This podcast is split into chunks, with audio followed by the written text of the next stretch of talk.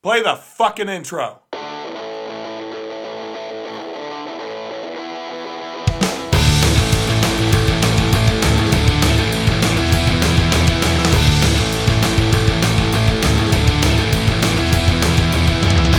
It's Dustin. And this is Eric. And this is SLC Punkcast. Thank you for joining us yet again for yet another great episode. Episode 258. Yeah. And it's going to feature an interview with the band Spike Polite and Sewage. Oh yeah, the latest representatives of the Lower East Side, Manhattan, New York. Right. Oh yeah. If you're familiar with New York hardcore and general hardcore history, the LES was the place to be. That housed so many distinct hardcore bands, including but not limited to Agnostic Front and the Cro-Mags, and many others. But these days, it's Spike Polite. Right. And boy, do they have a lot of fun stories to share. They do, and we will get there shortly, so we're going to get into the show. We're going to talk about some of the recent and soon-to-be-coming releases. We'll start on March 26th with Anti-Citizen releasing Free World, and Thought Crimes on the 31st releasing the Drowning Man single on Pure Noise Records. Then we're going to jump to April 1st for Pup with the unraveling of Pup the Band. We'll talk more about that here shortly.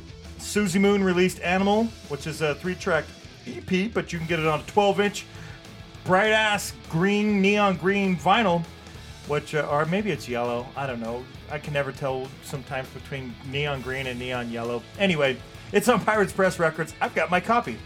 Devin K. and the Solutions released Grieving Expectation on the 1st. Sir Reg released Kings of Sweet Beckall on the 1st. Skin Flicks released Fuck the Punk Police. Ha! You're right. Yes, on the 1st. Whole Hog released Dystopian Reality on the 1st. Sergeant Skag released Spotless and Sponsored, which is a single on the 1st. We played that on the last episode. Fuera de Sector released El Mundo Sig. Hopefully I said that right. On La Vida es un Mus Discos on the 1st. What do you think? Sure, why not? Short Fuse released Liberation Dance, which was a single on New Age Records on the 1st. No More Moments released Quarter Life Crisis on Cursed Blessing Records on the 1st. Choke Me released Death Like a Sunset on Riot Ready Records. Fame, F-A-I-M released self-titled F-A-I-M on Safe Inside Records on the 1st.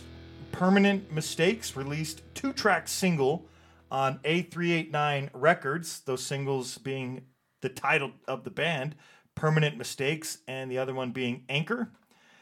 The Helicopters released Eyes of Oblivion on the 1st. So the 1st, very busy release date, as you can tell, and that was because it was Bandcamp Friday for April. There we go.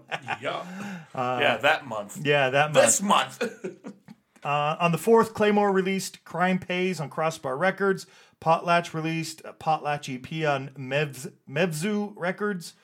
Denim released No Remorse on Contra Records. Then on the 5th, Incisions released Gasoline, which is a single. I believe they have an EP coming. The band Ironside released their demo EP, and it was a re-release of their demo when their band name was Honor Guard, but they've changed their name to Ironside, and then they also added a track that wasn't originally on that demo EP, so it's, I don't know if they re-recorded the tracks, but the tracks are re-released with another track. That was on the 5th. Disowned TX, they released Empty Inside EP on the 6th. Michael Caine and the Morning Afters released Broke But Not Broken on State Line Records. Midwich Cuckoos released... will be releasing Death or Glory. It's finally here on the 8th, that is. Death and or Glory. Yes. Both. Acides, they released In Punk We Thrash or Will Be. I keep saying they've released. They will be because April 8th is in the future. It's on Friday. You're getting too ahead of yourself. Yes.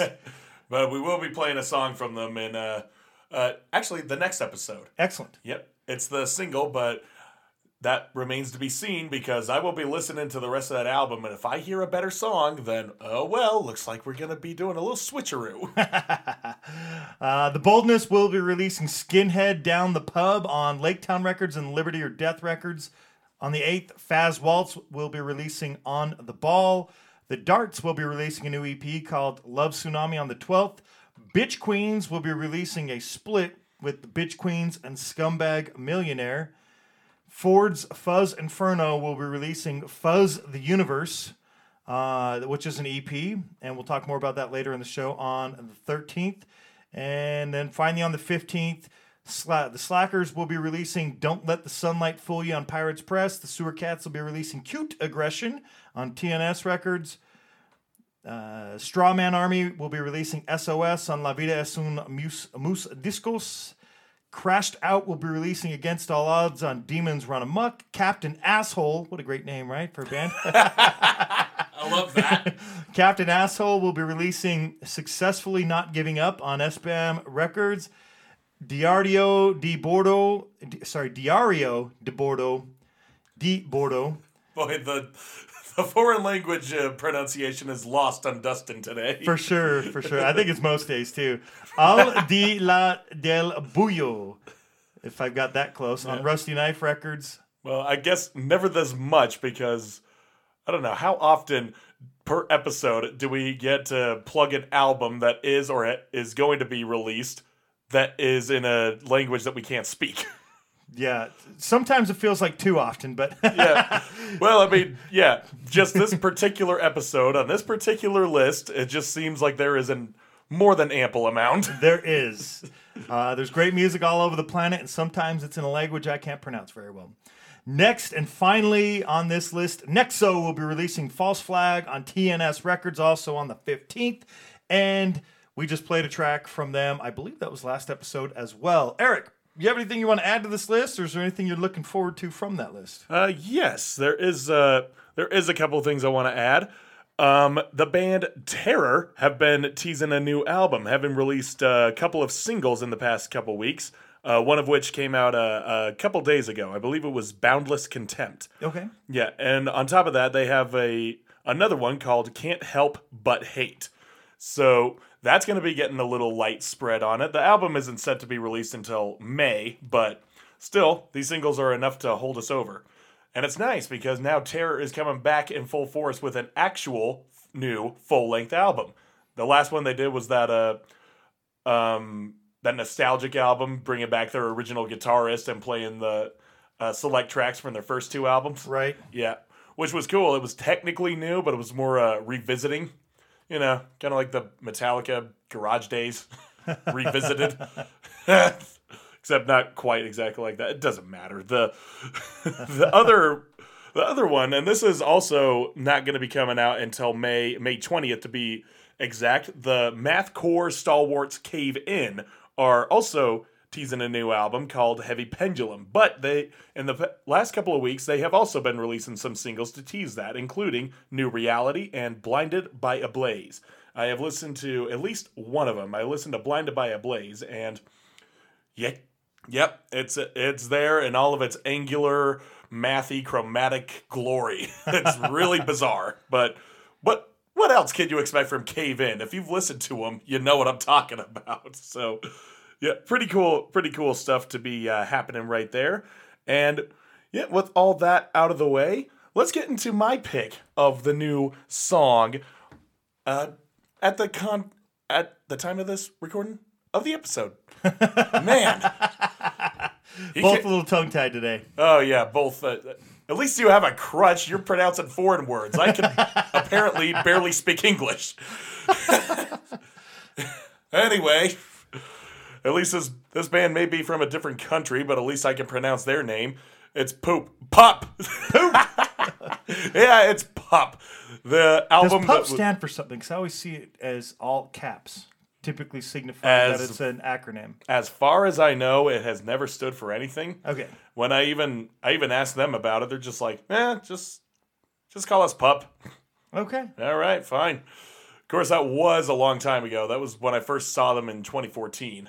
Back when they were still riding off their debut, which I have played on this show years ago, and I've been listening to it today, and oh man, that album is so good. That's the self-titled one, or the aptly titled Reservoir, because that was the runaway single, in my opinion. That's my favorite one on that record, and that's my favorite record of theirs. But the new one that just came out, The Unraveling of Pup the Band, it's quite an interesting display of their musicality.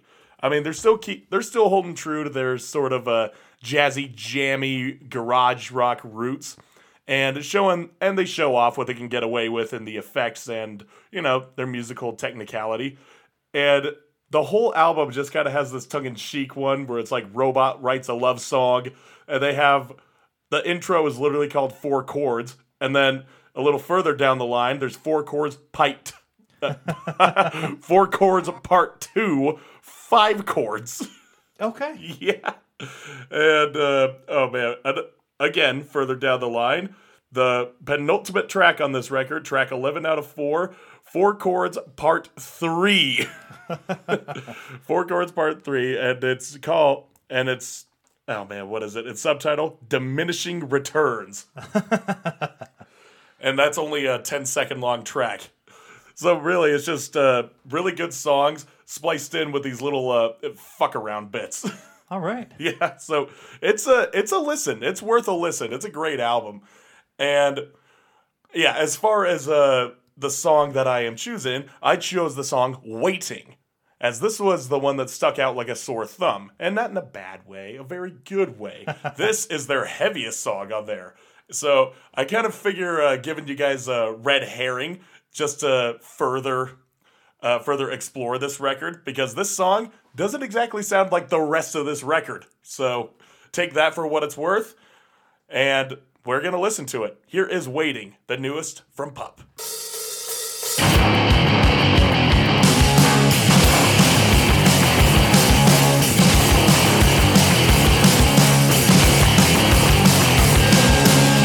Tied up as a rock star when you're attracted to violence.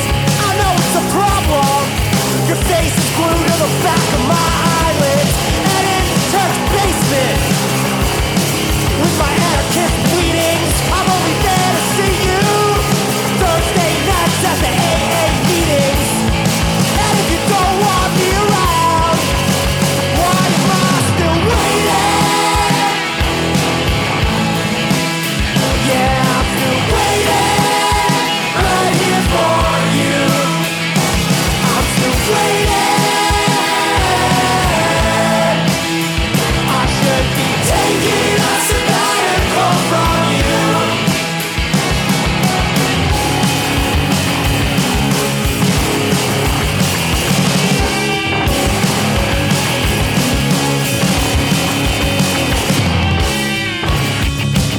Sunday mornings, coffee with your friends before your French lessons.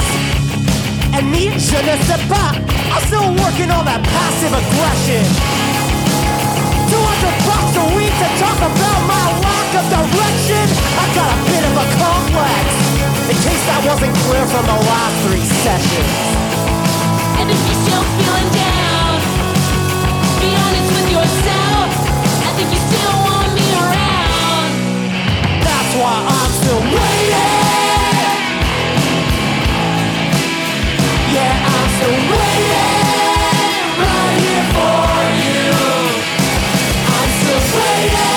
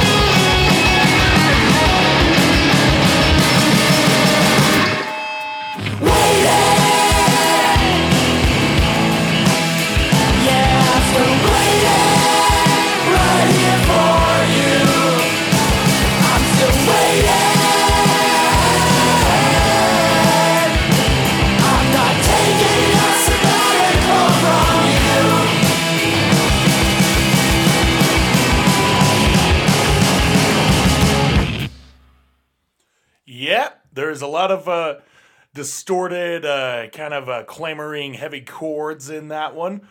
And yeah, they do make an appearance again in throughout the album, but this one specifically just seems to use it in more of abundance. Awesome. So, yeah. Yeah, don't expect a lot of that on the rest of this record, but that shouldn't dissuade you from listening to the rest of it. If you thought that, oh, this is too heavy, well, let me reassure you, there is some softer stuff to listen to. But if you, and likewise, if you prefer the heaviness on there, well, broaden your palate, fucker, and listen to the rest of the album. Either way, Pup, you guys did great. You guys have been always doing great. Every album is a little different each time. So, yep, that's all I got to say about the newest from Pup, the unraveling, as it were. All right, well, I have a couple picks, all fairly new stuff, all stuff, I guess I'm going in reverse order, too, it looks like. So the newest release of the three tracks I'm going to be playing that are newer, and they are all either single or duos for the bands. The first one being Abe and his Babe, and Abe is solo all the way. We played Abe and his Babe before, just released a new single. If you don't remember, he's from Gothenburg in Sweden. And Gothenburg. Yes. Oh, yeah. That's where Swedish death metal really took hold. Oh, nice. Yep, they call it the Gothenburg sound. Okay, that's cool. Well, he doesn't quite have that sound, but... I know. I know, that's just a random fact. I like it. Now you know. There is a video for this, and you can watch it on YouTube. You can see the solo part at work. See how he's making all this noise, all one guy making all the noise. The specific song here, Breaking Away, talks about indecision. And specifically, you know what you want, but cannot leave your friends. Some persuade their nearest to do something they do not want, and some are shy. Others just complain. You get frustrated when nothing is ever about yourself, and you constantly need to adapt to other people, but you still don't dare to go on your own. Eventually, you will realize that you're just... Sorry.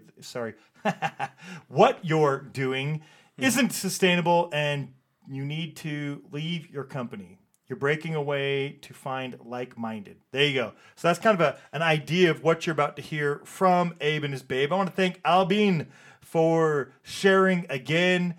Again, this single was released just under a month ago. It was March 1st. A lot of this stuff gets shared with us, and we can probably play it earlier, but we get so much that we're trying to get it all in when we can, and that's why I'm foregoing some of the older, lesser-known tracks, as we'll talk about when we get there, just so we can get to all the cool new stuff we've got to play. So, sweet. Abe and his Babe, Breaking Away.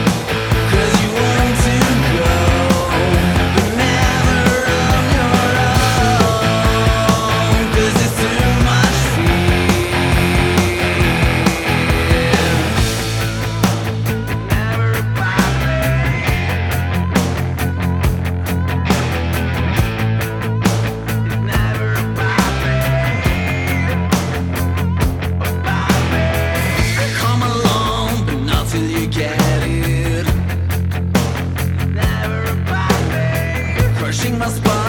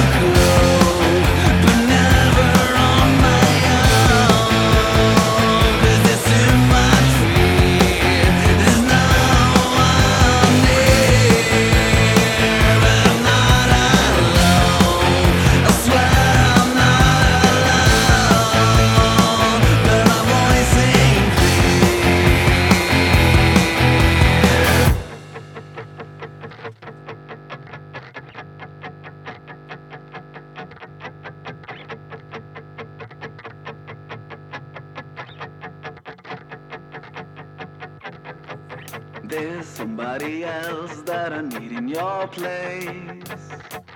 Just somebody else. I'm breaking the habit of going your way. I'm breaking away. There's somebody else that I need in your place. Just somebody else. I'm breaking the habit of going your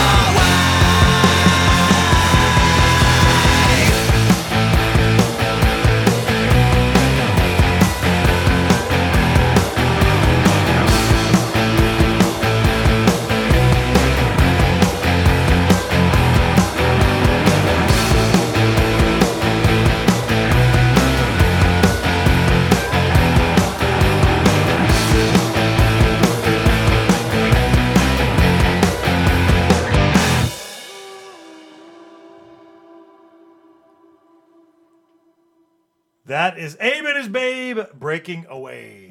Well then. One man did all of that.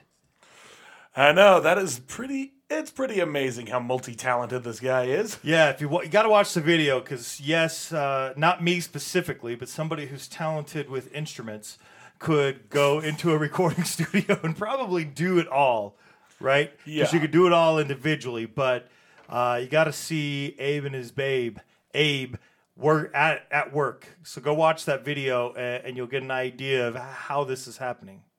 Mm-hmm.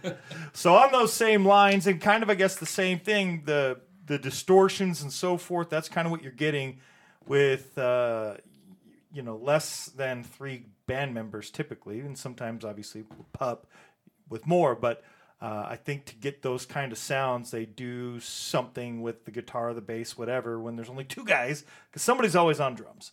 You know, Slaves is a good example of that. But the next band, Wrong Odds, it is a two-piece. The band is a duo from Thunder Bay in Ontario. I want to thank Adrian for sharing with us. You're going to hear those kind of sounds coming from the band Wrong Odds. The track is called Psycho. It was a single that was released February 25th. We'll play it. We'll see what you think. Here we go. All right.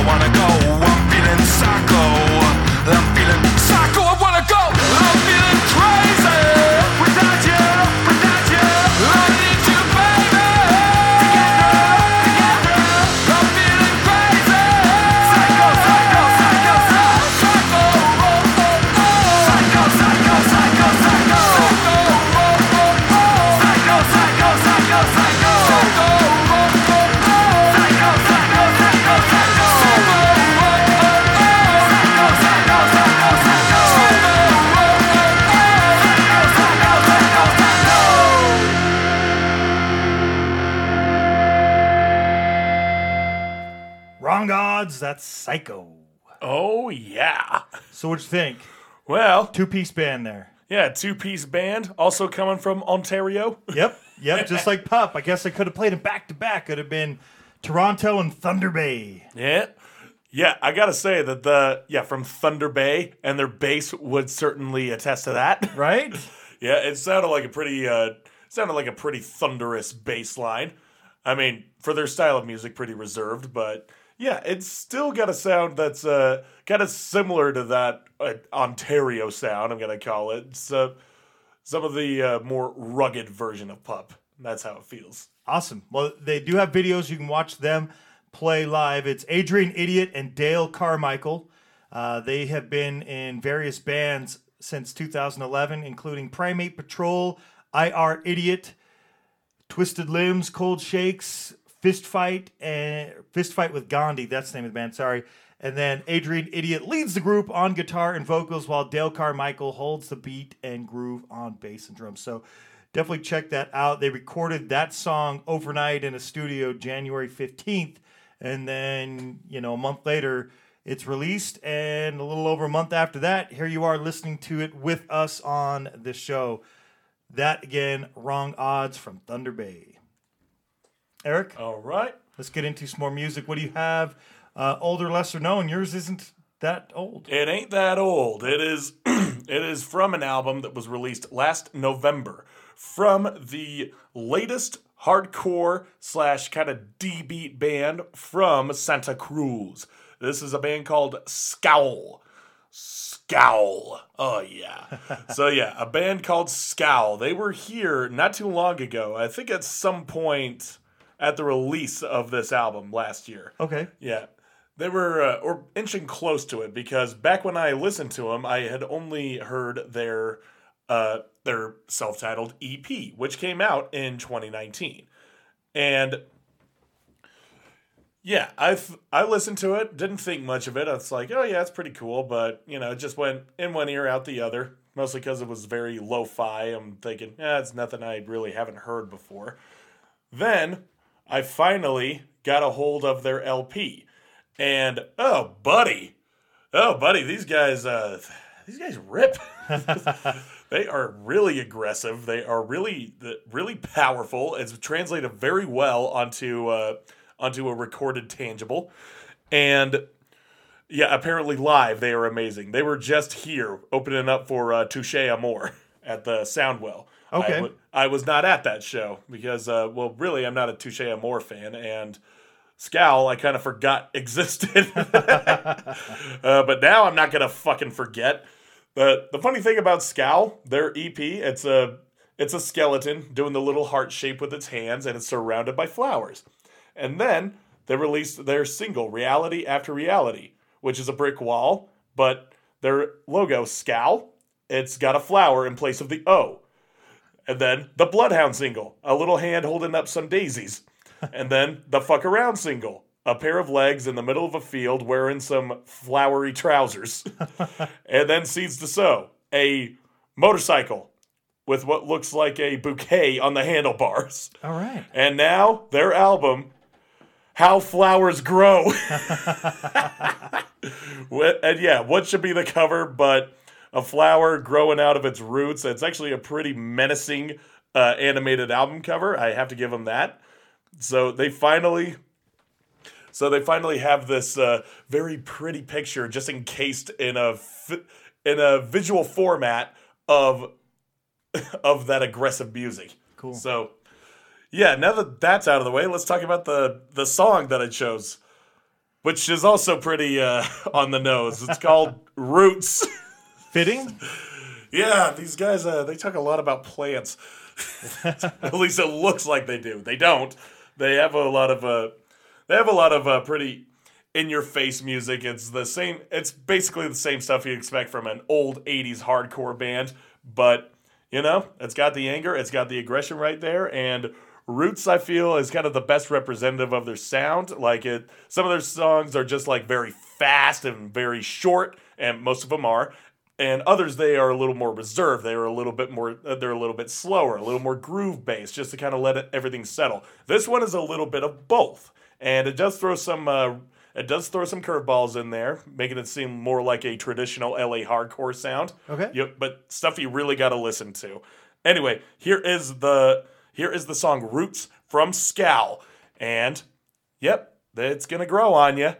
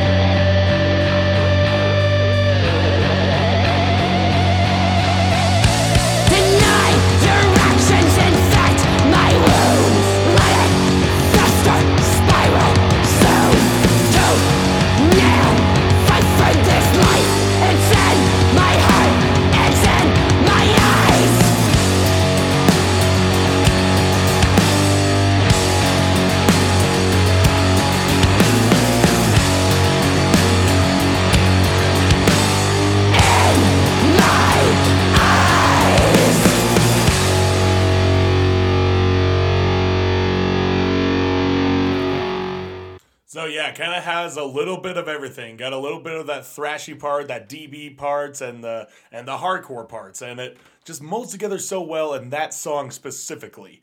Everything else just kind of runs with one theme and goes with it. They do it well, but I like variety at least. I like variety. Yep, and that song is a good. It's a good representative of all the sounds inclusive in their sound, in their musical output. So, yep, there is Scowl. A lot of, you could say that with the influx of their multiple influences, those are the roots. All the roots that came together to make one flower. There you go. And that flower is Scowl. In case you didn't catch the idea that the O is literally that flower. Nice. Yeah, pretty interesting stuff as far as the, I like to point out the artistry in the actual album covers. Because, that's the image that grabs you. That's awesome. At least it was. All right, well, I've got one more new one. It is the oldest of the new ones. Like I said, I had a March, I had a February. Well, this one's January. January 31st, the band Ford's Fuzz Inferno released The Book of Fuzz, Selected Verses, Part 1. Now, the band is from Kikkerdom, in the Netherlands, and they started as a band January 29th of 2021. The reason why I point that out is because 1 year and 2 days later is when this was released, but they had other releases prior to this. I want to thank Hans for sharing this with us. The band is a duo that consists of Hans on lead, vocal, and guitar, and Patrick on drums. And this particular release, The Book of Fuzz, Selected Verses Part 1, comprises a selection of tracks taken from the duo's first trilogy of 7-inch vinyl EPs, which is going to be completed by that one that I was telling you about, the Fuzz the Universe. So there's two EPs, plus the third one that's coming out next week on the 13th. So some of those tracks, not all the tracks from it, that's why it's comprised of selected verses of part one. So as some of those tracks, this is a full length that comprises some of the tracks from their first three EPs. All right. Who is How? That is the name of the track. There is a second version of it that will be coming out on Fuzz the Universe, but there also is this version that's on Fuzz the Universe EP, and it's also on that release that came out January 31st. They have a Bandcamp page. I recommend going and checking out the Bandcamp page, as I did not see any other social media, so I won't be mentioning those at the end of the show. So I recommend go to their Bandcamp page, check out all their music there. You can check out track number 6 from The Book of Fuzz. Here, we'll do it. It's Who is How? What?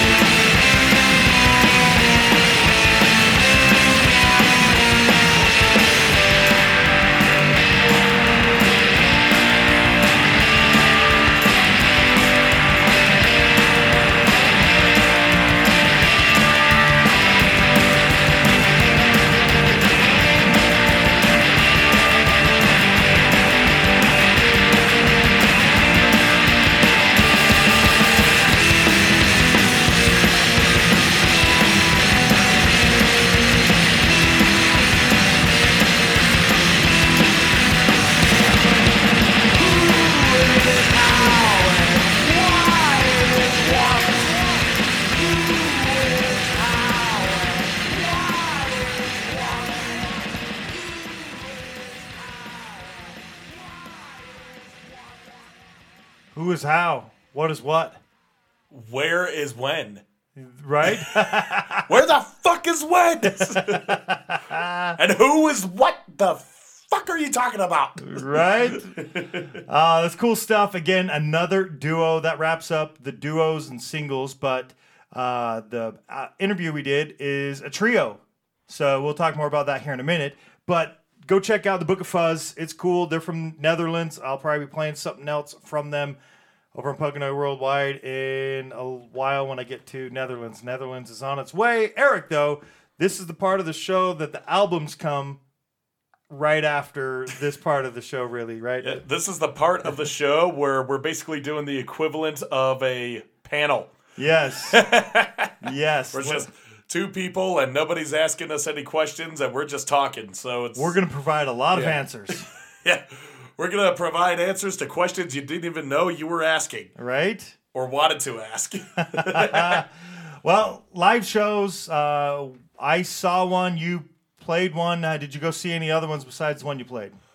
No. I will be seeing one tonight, however. Tonight being at the time of the recording of this episode, by the time you're listening to this, that show will have already happened. Right. So there you go. There's context for you. I'll talk about that in a minute. Well, good stuff. A lot of good shows. I was planning on going to a show, and then I looked at the tickets and opted not to. Not because of the price, just because I chose not to. Anyway. The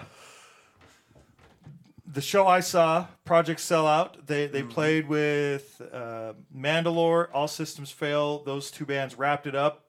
Project Sellout was a sandwich in the middle. Violent Unrest kicked it off, followed by the Usurpers. Violent Unrest was awesome, as you said, because you've seen them a bunch. I talked with Jeremy after they were playing and said, man, you guys are playing a lot. Like every flyer I look at, it seems like Violent Unrest is on there. Eric's talking about having seen your guys' band a lot. And he's like, yeah, I think we're getting to the point where we're going to try to go down to like one show a month. So good luck to them on trying to make that happen, because we'll see how long that lasts. Right? Yeah. Next thing you know, people are going to come asking us, which I'm not opposed to. Right? Eric's getting ready to roll. Oh yeah. I mean, we got a whole summer up ahead of us, man. Right? Yeah, of course we want to be playing all the shows. We never really had a good summer to play shows. If you want context on that, like the first summer that we had, I mean, we weren't a full band. That was all like trying to get members. Then the next one, our bassist Drew was out of commission. He was in the Air Force. He was doing boot training, and he eventually left the band. So we only did two shows that summer where I was doubling up on bass and vocals. And they weren't great shows. And then the following summer, it was 2020. Enough said.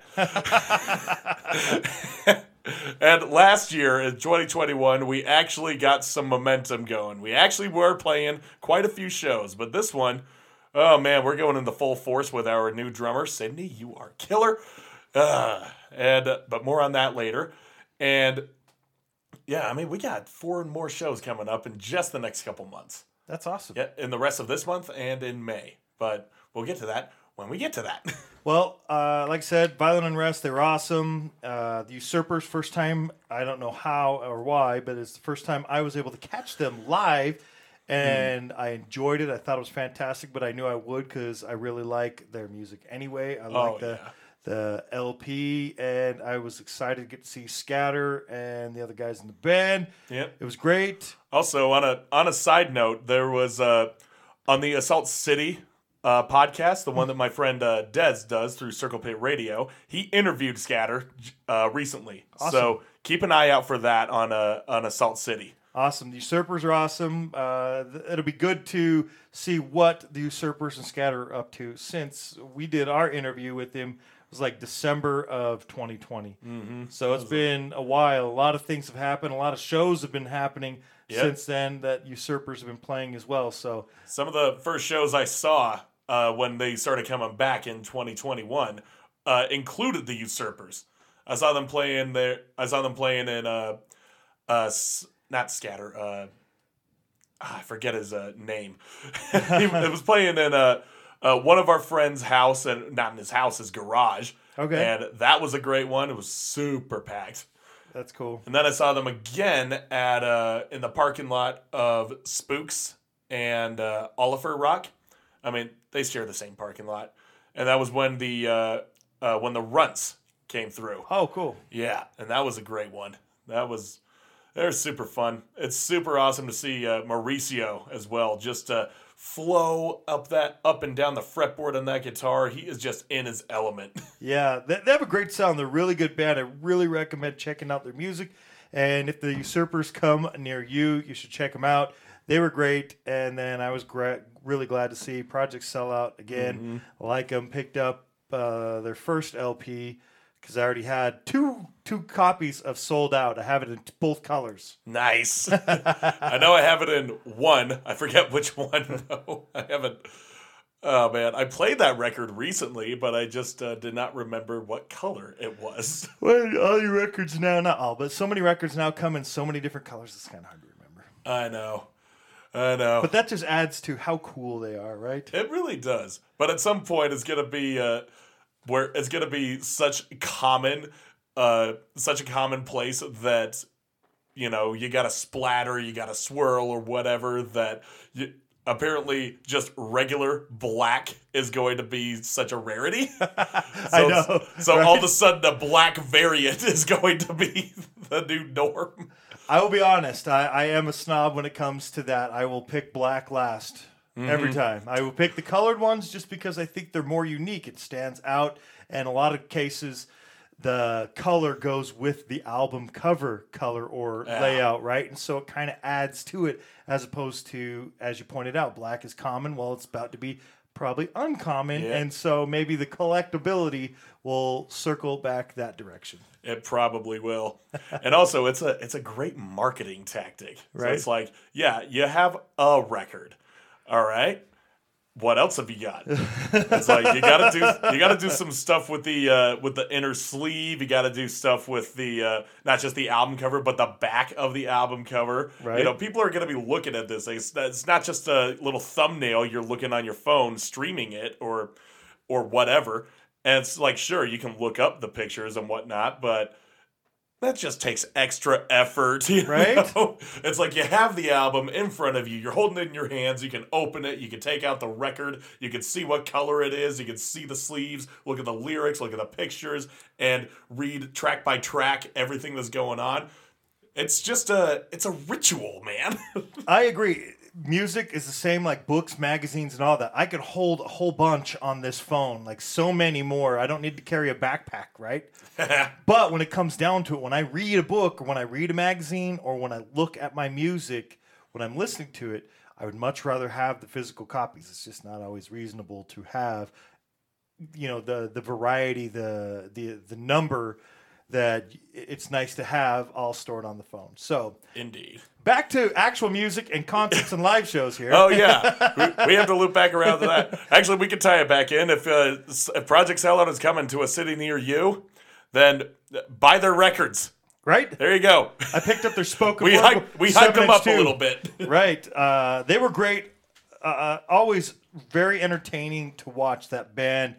David, man, I love watching him play the bass. Like, he is, like, there's certain vocalists, right, that are just so animated, so all over the place, like from the Bronx.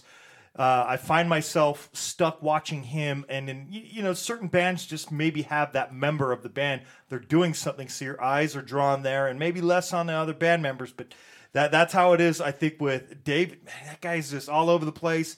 Way he's moving looks like he's just having a fucking blast, and he's so good at what he's doing. So, you know, shout out to everybody in the band. I like all those guys. We had all five of them on the show when we did the interview. Oh yeah.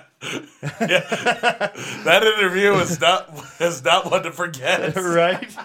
It got derailed a little bit with like Barney's penis and whatever else was going on in that. Oh man, the Shrek background. Oh, maybe it was Shrek, not Barney. Yeah, it was Shrek. Yeah, there you go. And just, it was some animated something or another. Oh man, I'm just looking at all the panels in the Zoom call, and then all of a sudden, boom, Dave's got his ass out. Yep. I'm like, oh, okay, that's a thing that's happening.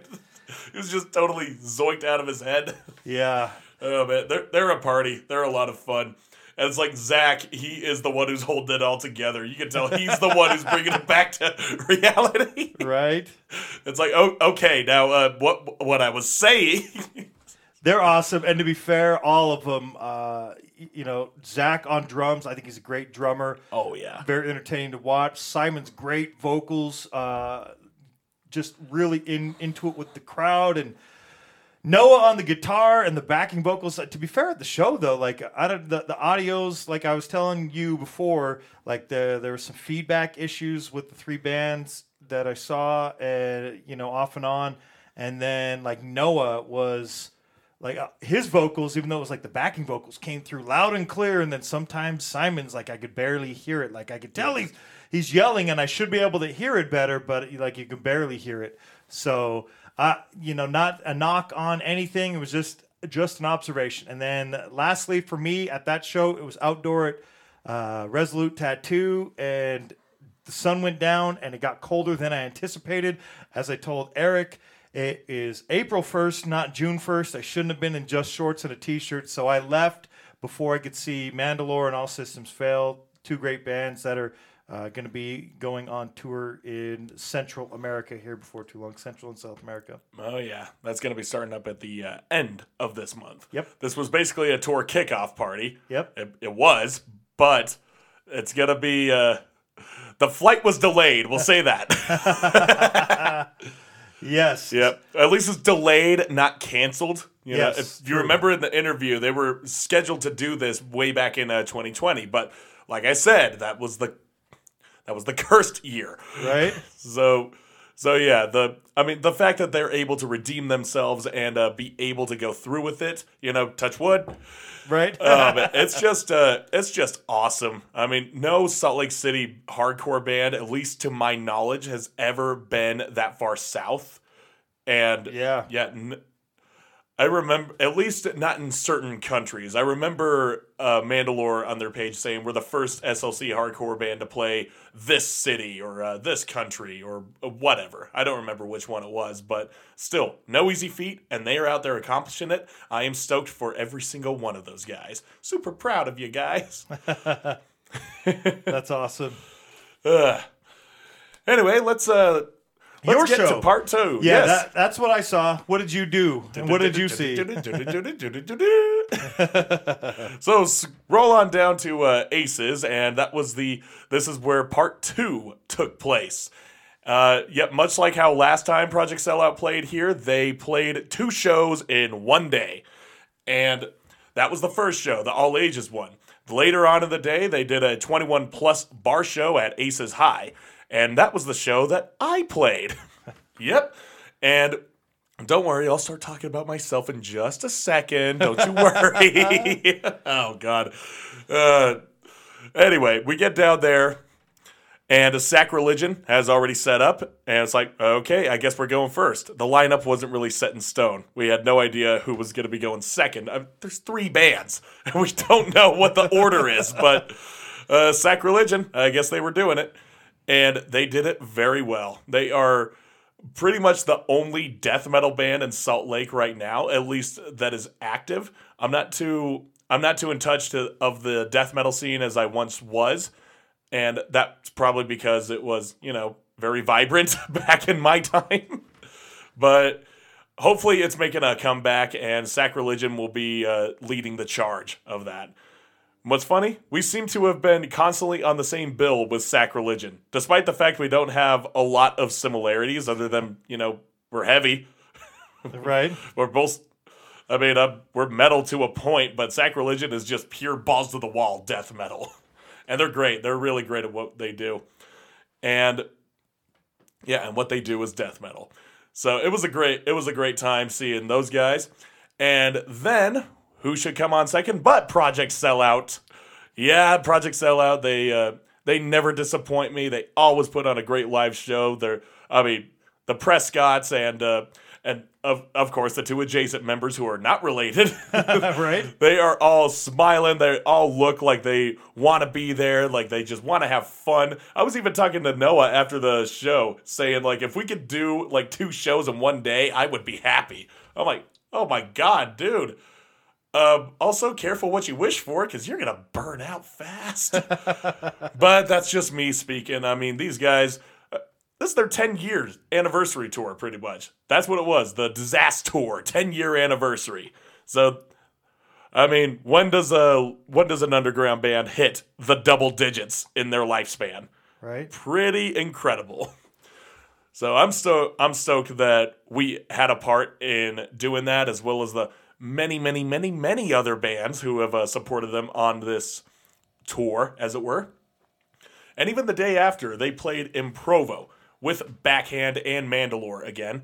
I did not manage to get to that show. But my friend Landon Hale, he was down there and he took a lot of pictures, and they have been shared all over the social medias. So check out those ones. He got some really good ones, especially at PSO, because of how animated they are. He really captured their character. That's awesome. Yep. Anyway, let's get to the closing act of that night. And that was... me. Eric closed it out. Yep, I closed it out. You know, no music was playing. It was just me talking while the 4 remaining members just kind of stood in the background, just looking at each other like, when is he going to shut the fuck up? No, I did not do that. Though I did do it sometimes in between songs.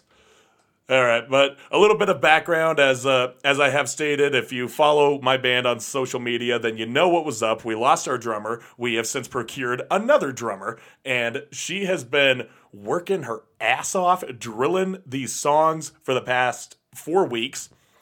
And just to get prepped for the show as like it was an 11th hour sort of deal. And we didn't even teach her all the songs. Like, our set list consists of 7 songs. We only were able to do the five of which were on our demo. So we figured it was, I don't know what the word is. We figured it was accurate. That's not even the right word. Whatever. It was the 5 fucking songs. I gotta say. Adequate. Yes. Adequate. This is why I'm not an English professor. Tripping over my words. The fact still remains. We did the show, and yeah, there were mistakes. Mainly, there were mistakes that I noticed. But everyone in the crowd, they're none the wiser. They just like hearing the music, man. They don't know it as in detail as I do. But that's because I have a bit of an edge. I wrote the shit, so.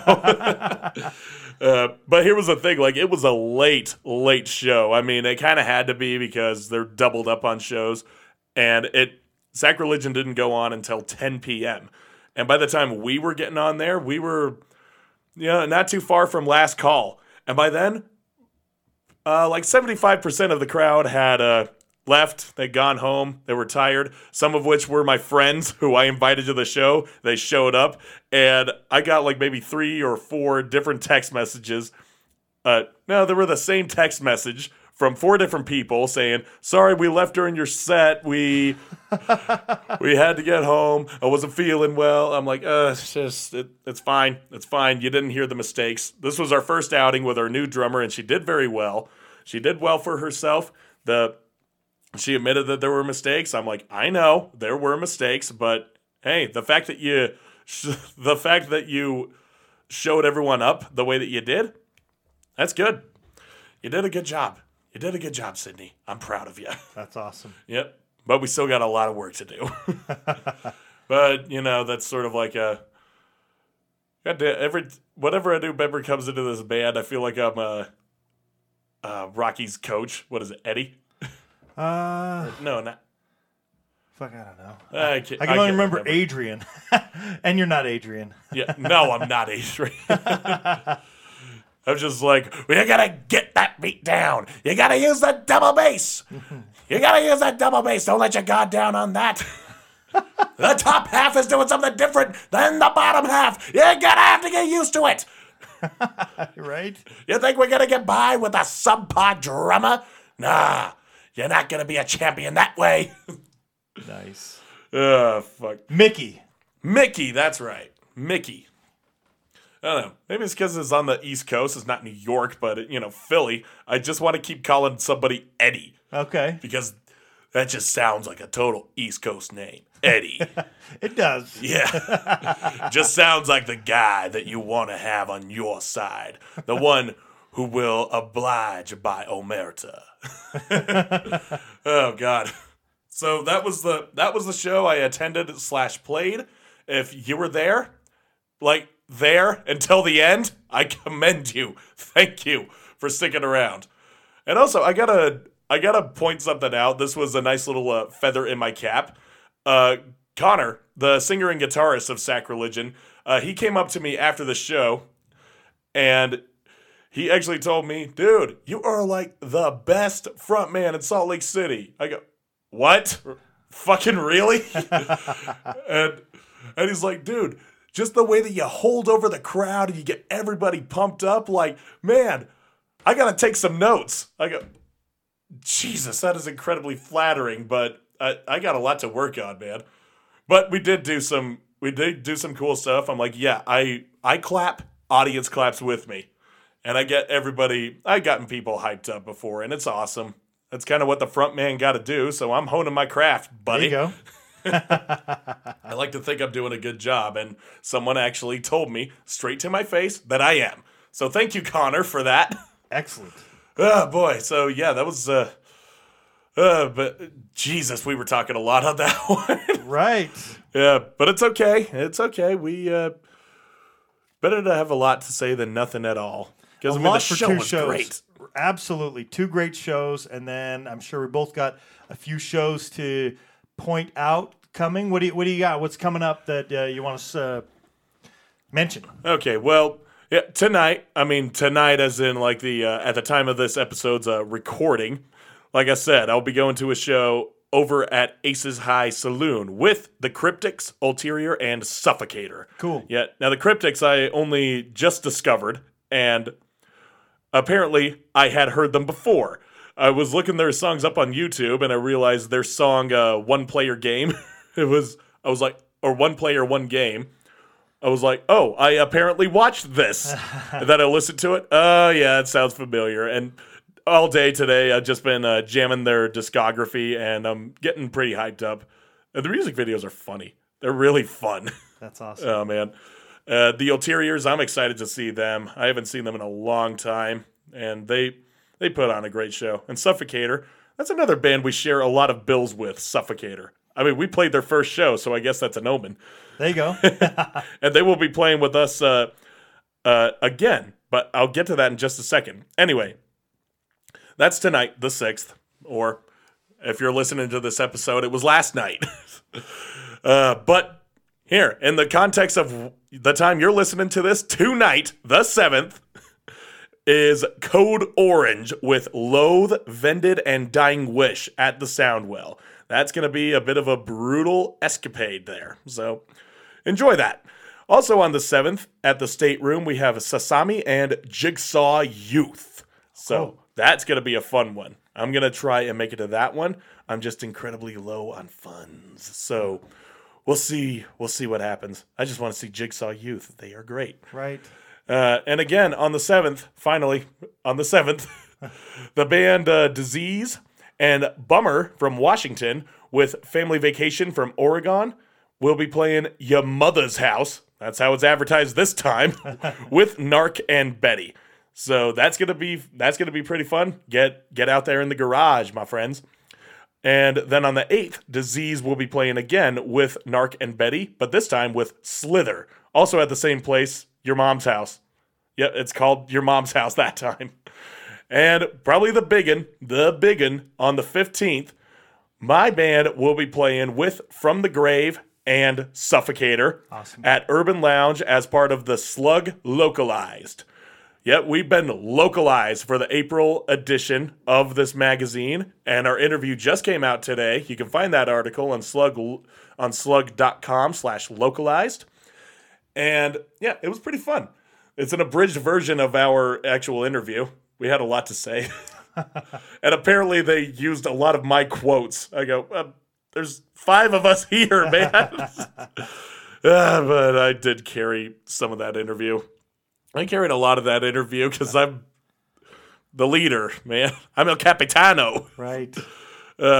Regardless, the main thing about the Slug Localized is it's also doubling as a benefit for the heavy metal shop because if you are part of the scene, you know that Kevin Kirk, the owner and founder of Heavy Metal Shop, just lost his wife. Oh, she died after a battle with leukemia, and that was a few weeks ago. And people have been reaching out. They've been showing their support, and there was. Not exactly a benefit show, but when Villain played a couple weeks ago, they actually took all of the sales they made from merch that night and gave it to the Heavy Metal Shop. Cool. Yeah, so that's what this Localized is doing as well. So, again, really thankful to be a part of that. So, thank you, Slug. And anyway, that's the 15th. And 2 more shows on the 16th. There will be a bit of a MySpace metalcore throwback with, well, not exactly See You Space Cowboy. They were a little after that time, but with Counterparts, Senses Fail, and We Came as Romans. Those are some of the pillars of MySpace metalcore in the 2000s. Wow. So yeah, or post-hardcore, depending on what your vision is. They're kind of both. That will be, like I said, the 16th at The Depot. And also on the 16th at Resolute Tattoo, the band's Fancy Lads, Raid, Dysentery, and Marine Corps, just a local showcase. They will be playing that night. And that's going to be a fun one. I love every single one of those bands. Awesome. Also, funny thing about Fancy Lads, they apparently have coasters. Oh, cool. Yeah. I saw them sitting at the bar in Aces High. I'm like, oh, okay. I never even thought of that. That's actually pretty amazing. That is cool. Yeah. So, yeah, that's all I got for shows that will be happening in the next few week and a half or so, yeah. Yeah, week and a half. Right. Well, I've got a list. I'm going to get through it quick because we need to get back to some music. I know. And we got an interview, man. Right. Big D and the Kids Table. They are on tour with Left Alone and the Maxis. Tonight, they're here in Salt Lake. I'm not going. I'm just, I don't want to go. April 7th, Las Vegas at the Space. April 8th in San Diego at Courtyard. April 9th, Santa Ana in California at the Constellation Room. And finally, on the 10th in Tempe, Arizona at the Yucca Tap Room. Go check those out. Left Alone's awesome. I really did want to see Left Alone. Bummed out that I'm choosing not to, but that's just what it is. Lion's Law and Casualties are still on tour. Today is April 6th, and they are in Toulouse in France. But on the 7th, they'll be in Bilbao. Balboa? No, Bilbao. Speaking of Rocky. Right. And then Burgos, and that's in Spain. Burgos is on the 8th. Madrid is in Spain on the 9th. Lisbon, Portugal on the 10th. Nothing. They'll be in Spain, but they won't be playing any shows on the 11th. They'll be in Sevilla on the 12th. That's in Spain. Murcia, which is on the 13th and in Spain. And Zaragoza on the 14th in Spain. And they'll have some more shows. I'll talk more about those because that tour, Lion's Law and the Casualties, is still going. That Oi, This is Teglan. I've been talking about that one. That is April 16th. That is in Teglan, which is I keep saying I believe is in the Netherlands. I believe it is. The lineup for it, the timetable, the doors open at 5:30. Ben Out of Shape starts at 6 o'clock, 6 p.m. One Voice at 6:45. Urban Elite at 7:30. Knockoff 8:15. The Reapers at 9:10. The Young Ones at 10:10. Crown Court at 11:05, and at midnight 12:15. Stomper 98 will wrap up the show, so you can go check out all those bands on April 16th. A lot of great bands. There's the lineup. Get out there and check it out. Also, Punk City, which is Suwon, Suwon, which I'm sure is in Korea, as the band 18 Fevers is in South Korea. They will be playing with Contra Jelly and Van Mall on April 9th at 6 p.m. at the Alleyway Tap House. So go check out that show. We like 18 Fevers, play their music on the show. Murphy's Law is playing with Hard Knocks, Deviated State, 21 Gun Salute, and Criminal Outfit on Saturday, April 9th at the First Street Pool and Billiards. That is in Los Angeles. You can get tickets $15 day before, but day of, it's going to be $20. So save yourself $5, right? Why not? Yeah. And then Bishop's Green, The Prowlers, Rough Cuts, and Northern Hit Squad will be playing April 7th at Velvet Underground. And Velvet Underground, where is Velvet Underground? April 8th. I don't know. I'm not going to hold you up. You'll just have to check out those bands. I assume they are nowhere anymore, as they do not exist anymore. Yes, I don't think it's that one. I believe this is in Canada, as most of those bands are Canadian. I don't know where Northern Hit Squad's from, but all the other bands are from Canada, and they are...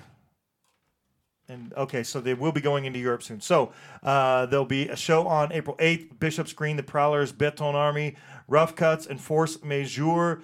And then it looks like there might be the Prowlers European Tour, which will start in June. So we won't go all the way into there. But somewhere in Canada, go look up those bands I just gave you if you want to check out those bands.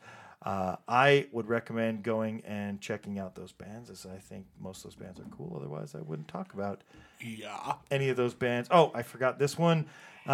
Suede Razors, all the guys in the bands in Suede Razors are playing in all their other bands, not Suede Razors, with Vis Ferraes, Luger, Ultrasect, Castillo, Brigada, Vendetta, and that's Friday, April 15th at the Golden Bowl, which is in Oakland. So you can go check that one out. And then, as I've been talking about those shows from Bad Assets will be playing next weekend and then the last weekend of April.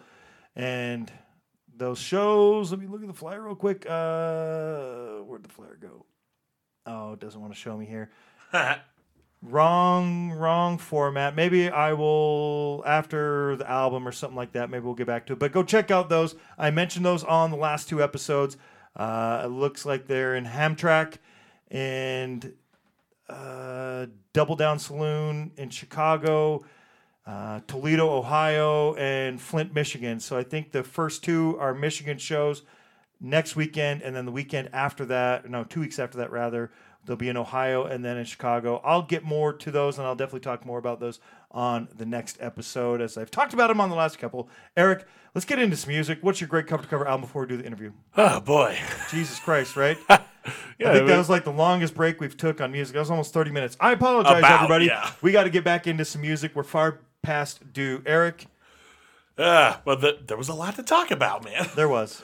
Oh, God. Yeah, the show that I'm going, the album, God, I'm not even out of it yet. The album I'll be talking about is kind of a bit of a, we'll say this, with Spike Polite and the Sewage, talking about how they're from the Lower East Side, New York. I decided to give a little slander on this, like, I'm going to prelude it with a band from Jersey. So, yeah, I bite my thumb at you, Spike. Nah, it's a good band from Jersey. I know, there's so many.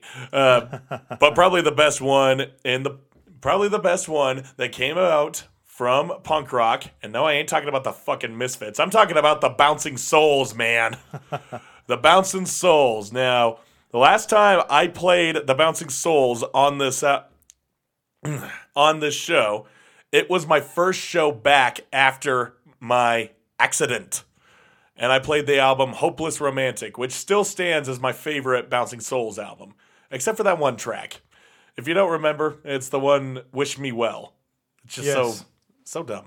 It's funny. Like, I learned to not hate it as much since then, but still, just the voice. Whatever, we're not talking about that one. What we are talking about is the album, the first album I actually heard by them, which was and is Anchors Away. Yeah, Anchors Away, that is the more and more I listen to it, it is just such a sultry piece of work. I mean, the Bouncing Souls, they were known for being, they had their sultry moments, but they were still very much, they were a punk rock band, right. And they still are. But the music that was coming out, off their self-titled and Hopeless Romantic and How I Spent My Summer Vacation, those were just anthems. Those were the circle pit inducers. But Anchors Away kind of saw them getting a little bit more reserved in certain points. They still had not lost their intensity, but this one, they had some songs that were slower and more sing-along, and Sing-Along Forever being one, and also Kids and Heroes. Those are two of their most well-known sing-alongable songs. And I do love those ones, but I don't want to be so typical as to shed light on a song or a couple of songs that, everyone has heard. So, and maybe everyone has heard this song too, but this is my favorite on this record. It's one of my favorite Bouncing Soul songs in general, just of how fast it is, how metal it can be. You'll understand why when we play this song. This is Blind Date. So, yep, enjoy the speed and tenacity of this one.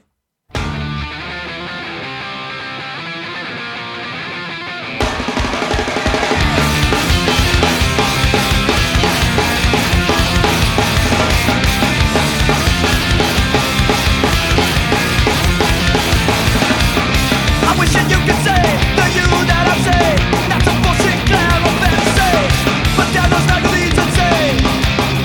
See a real beauty.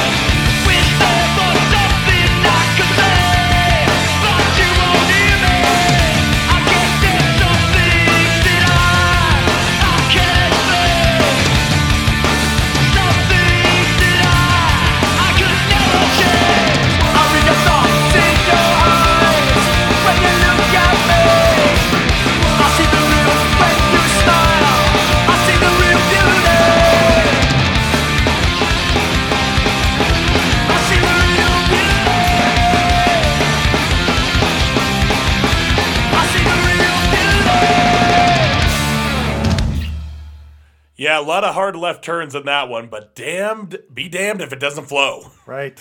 Yeah, so that's what I'm saying. Like, they still had their aggressive songs on there, and they are a plenty on that album, but they even it out with some of the softer ones, the ones that are, as I guess the elitists would say, debatably punk.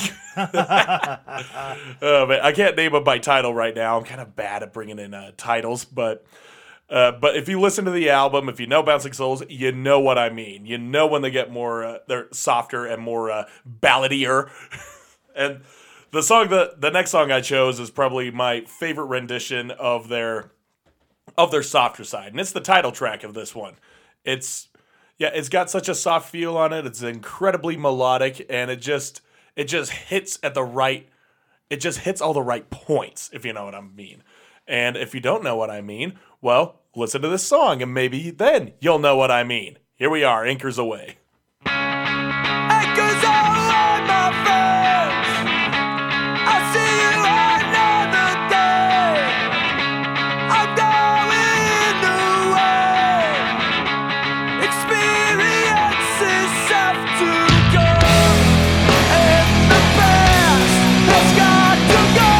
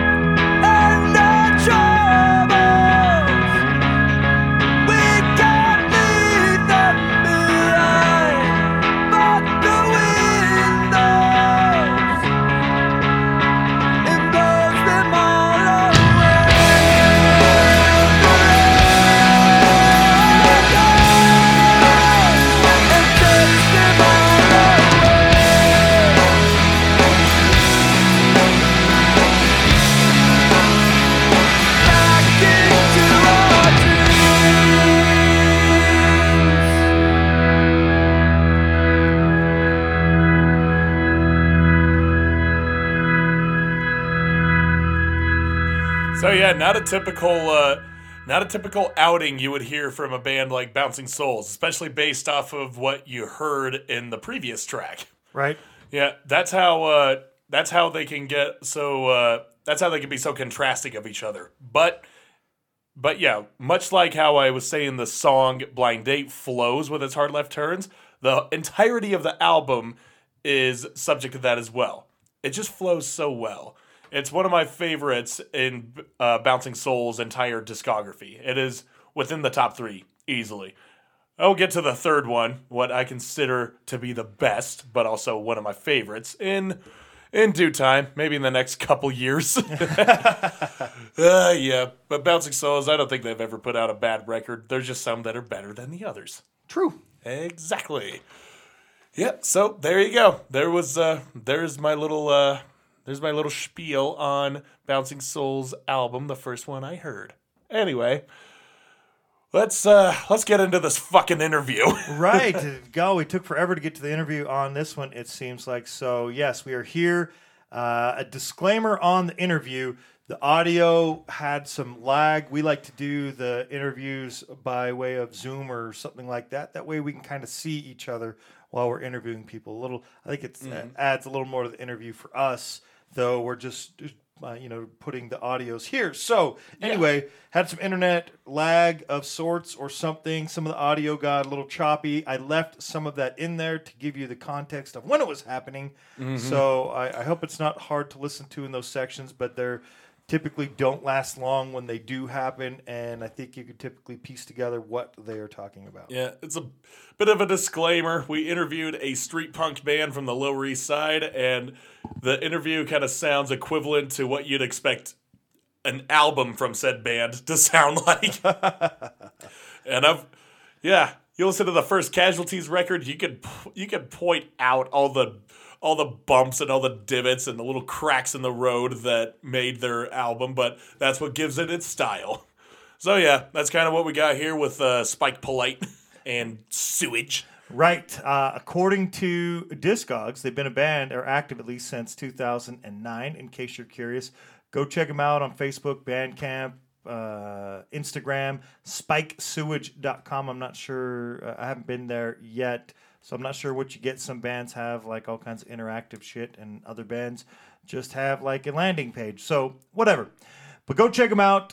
We'll talk more about their other social medias. They'll mention those during the interview. We'll talk more about those after. You can go get this EP, Pandemonium. That's what we're playing from again. It came out October 10th of 2021. We've already played the title track and the Police Brutality. We played those, spaced apart. The one was fairly recent, but we played Pandemonium on episode 244, and then 2 episodes ago on 256, we played Police Brutality. Here we're going to do Wrench Strike, and it'll immediately follow be followed by the interview, and then following the interview, Out of the Way is the next track that you will hear. So enjoy the interview. Enjoy Spike Polite and Sewage. We had a great time with them. They're a lot of fun.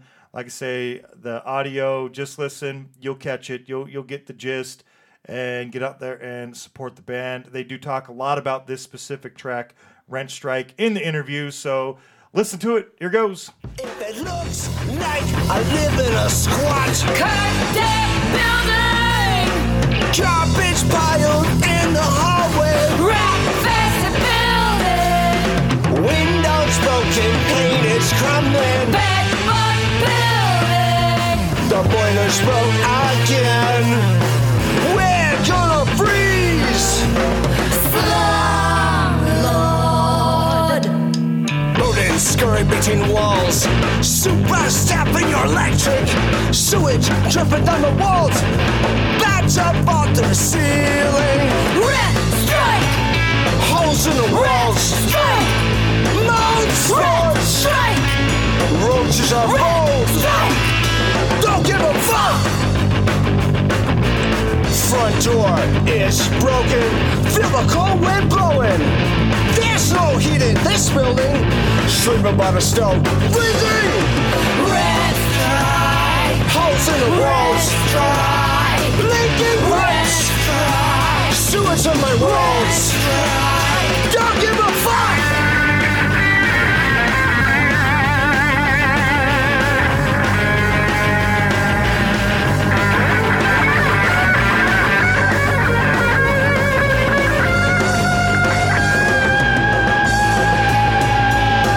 kids in the halls, shooting up drugs.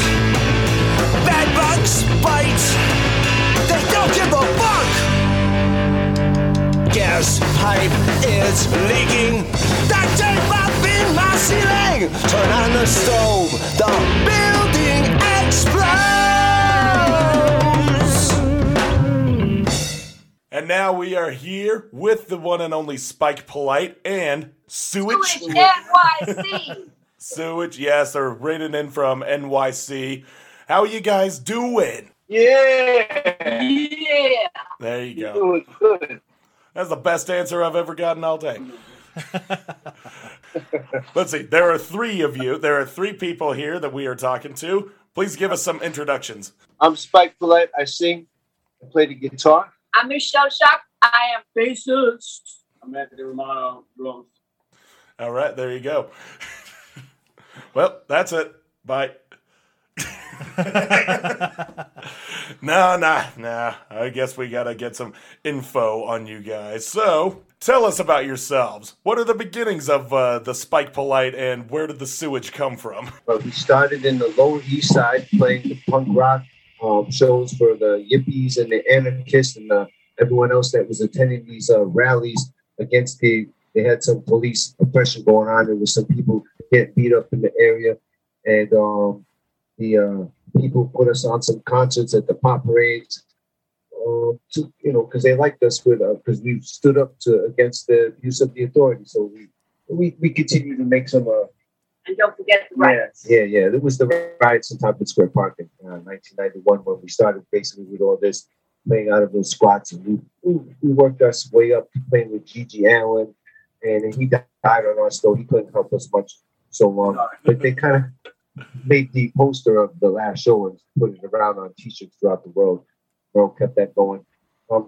Basically, we started working on some stuff with film. We got in with the Ramones, and we had Paul Kostabi was a good manager. They had White Zombie. Yeah, he was in White Zombie, and then he played in Dee Dee Ramone's band, so he got us Dee Dee liking us, and us playing at CDs and stuff like that. And we came on with some material about some of the grudges we got to go through in our lives here. And then COVID put it to the max. There was no concerts to go out to. The people would just go to protest as the new concert. The bars. There was no bar. Actually, the bar kind of had drinks you could bring out. Only sometimes, though, they punished a lot of things. So we wrote an EP, basically talking about Rodney getting beat up by the cops, because I'm like, hey, I got a hand in history too with experience fighting against the oppression of police. Well, me too. Yeah, and Michelle definitely got a lot too. And so we got police brutality on the new EP. We've got rat strike, because everybody here is getting thrown out of their places, even if they didn't miss the rent, because the landlords want more profits over people, and we have a track called Anti. Well, yeah, so we're happy with our EP. I mean, we could make a new album. We're gonna start recording some stuff soon. We're gonna write it out here. We have the zone. We may get another zone to go to write, but we're good here for now in Brooklyn. But hold up, your sound's coming in a little muffled. Yeah, see, everything you just said again. Oh, we're getting lagged. It's like, that's what we're lagging. We were lagging. Yeah, something about the internet. So basically, we're a punk rock band, and we play some things where some productions will have us on the thing, and most time protest rallies will have us. And we're working our way up, in the world. Michelle had us going to go to the Broome Street Tenants Association to get on some marches for the song Red Strike, because they definitely had the vibe and feel it pretty good. There's a lot of people getting evicted now, like Michelle said. Right? Oh, it's really cool. One of our promoters is Chris Glash, who works in Tompkins Square Park, and the cops tried to shut him down hard. They tried to take away his permit and even stop him from being able to get a permit. And he fought the law, and he won. Yeah, it took a while. It took a while, but... Yeah, so we're based out of Tompkins Square Park usually, you know, that's where all this started. And we're just rehearsing here, looking for the day. But Chris Bash will have us again on another show there in Tompkins on May 14th. All right. Yeah, in memoriam of Al from the band Hammerbrain, who was partners with the guy I was telling you about from White Zombie. Unfortunately, this guy died, so we're going to have a concert memorial for Al of Hammerbrain. 14th at Tompkins Square Park. Maybe I kind of signed on the bill. I don't know enough about it yet. I just know that I'm doing this. I just found out about it. That's how fresh it is. Yeah, things are opening up, and they're allowing people to do some shows and stuff, so it's getting better. Yeah, it's awesome. Yeah, it sounds a lot of the personality of the LES hasn't changed much. Yeah, it was anarchists, punk rockers, squatters, Beatniks, hippies, couple comments on there. Crusties, oh yeah. We got a song. You ever listen to our song, Crusties? I don't think I have. Take a bath! Yeah, it's silly. It's about the traveling punks that they come around and they can't handle off of us, but we already don't have anything. Why do you think we're going to protest and rallies? We're complaining about being denied our opportunity. Yeah, so. Tell them about the pizza. Oh, yeah, well, some of them were kind of very inconsiderate because they weren't from the area. So they used to give out free pizza rather than throw it away and let it go to waste. They were compassionate, the owners of the pizza place. And as a team, I often had to eat there. It was better than dumpster dive. It was kind of like dumpster diving. I know dumpster dive day, since way back. So those days over there. And see pretty well. So, oh man, there's some more lag. We got our dumpsters, but anyhow, some people didn't respect any of that. They would start trouble, so the pizza owners would dump urine onto them. So they ruined our spot to get free pizza at. So we wrote the song "People Stay with Scott Space Too" and all that. And, you know, we live in our own spots. That the arguing with people, so we have station back in the days and it ended it shortly. But they're not really street parks anymore. Yeah, they're like an it all got kind of gentrified. Even the crusties are gentrified. They're the upper crusties. They're upper crusties now. Yeah, so they laugh at this song, even though they should get angry. They like it. They like it. Yeah. Or the trusty crusties. The crusty crusties. Yeah. I don't know. You got to get some hipsters and some young kids from Brooklyn to come around. I mean, the crusties are. Really too many crusties. Yeah, that gig we did at Our Wicked Lady. That. Oh, yeah, we had some. Those were upper crusties. Upper crusties. Yeah, upper crusties. Yeah. No. Well-to-do crusties. They had it. It wasn't the squatting. Street gutter crusties type of thing. They were clean. It wasn't. Yeah, I guess that's why I like it. Well, because they put all the homeless people in hotels during the pandemic, so really nobody was homeless here. They were all hotel citizens. Yeah. Yeah, but they owned C Squad though. Giuliani gave it to them after 9/11. That's a one thing he did, like the Grinch, the one little speck in his heart. But then they didn't do anything with it, but just become a co-op. Okay, so how's the scene in Salt Lake? That's where you're at, right? Yeah. You got any squatters out there? If there are squatters, I don't know about them. Yeah. They better not be squatting my place. What about militias? Yeah. What do you got? What's going on out there? What about string beans? String beans. As far as militias are concerned, I don't know. We have a thing that sucks is we're a very small community. So anything that anyone grasps onto, it's like maybe 5-10 people. So we're kind of about, we got a lot of the, we got a lot of anarchists here. I will say that. And a lot of vegans. So many vegans. And so many straight edge kids. Lots of Smiths fans. Smiths fans, huh? Yeah. I think oh, yeah. Plenty of Smith fan out here. That's okay. Yeah, all right. Yeah, sure, it's okay. I went to a protest out there, though. I remember we were fighting against them shearing the sheep. In the videos we showed outside Forever 21, they were abusing the animals. So I went to the protest, even though I'm not a vegan. It was still good protest out there. I know Salt Lake had that because I went and I froze there before I went on a tour once to Denver. So. Yeah, I froze at Forever 21. Oh yeah, there was a lot of protesting out here with all up against the police brutality and the Black Lives Matter movement coming out of the woodwork again. It got pretty fucking intense. I had a friend who busted open a squad car and just let out a bunch of people who were being held there. And of course, they couldn't pin anything on him. He was wearing a gas mask, so they couldn't recognize him. He was social distancing too, right? At least he was COVID protocol, right? Oh man, at that point, when someone's firing arrows at you, you kind of forget about social distancing. Hey, the face masks help a lot of crimes happen. Yep. Okay, well that was a lot of coverage of just one question, but hey, that's how we like it to be done here. My mind's a blank. Dustin, do you have a question? I lost my train of thought. There's a lot of balls to keep in the air at one time, juggling. So we'll cover for you while you get your thoughts together. You want us to play a song? Then you want someone else to have to hold the camera. Hey, does MDC ever come through there? MDC? Yeah, they've been here a few times. Okay. Yeah. They played we go. Oh, it was about 10 years ago. They came by with fucking Casualties and Negative Approach, but then MDC stayed behind for a night and they were like, hey, let's book another show for you guys. And they just played a basement. It was fucking rad. 25 sweaty drunk punks in this tiny ass room with just a single fluorescent light.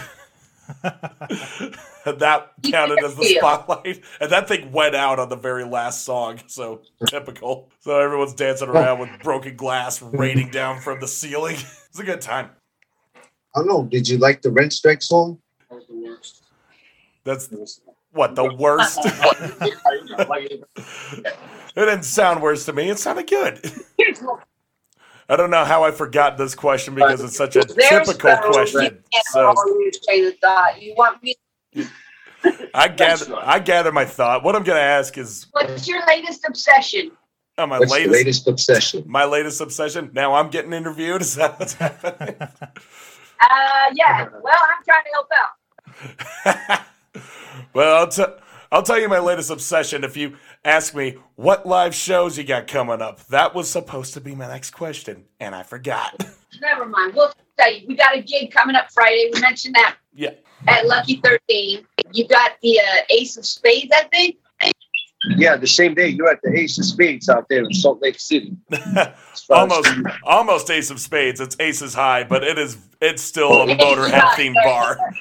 It's more Motorhead than Iron Maiden, so yeah, might as well be called Ace of Spades.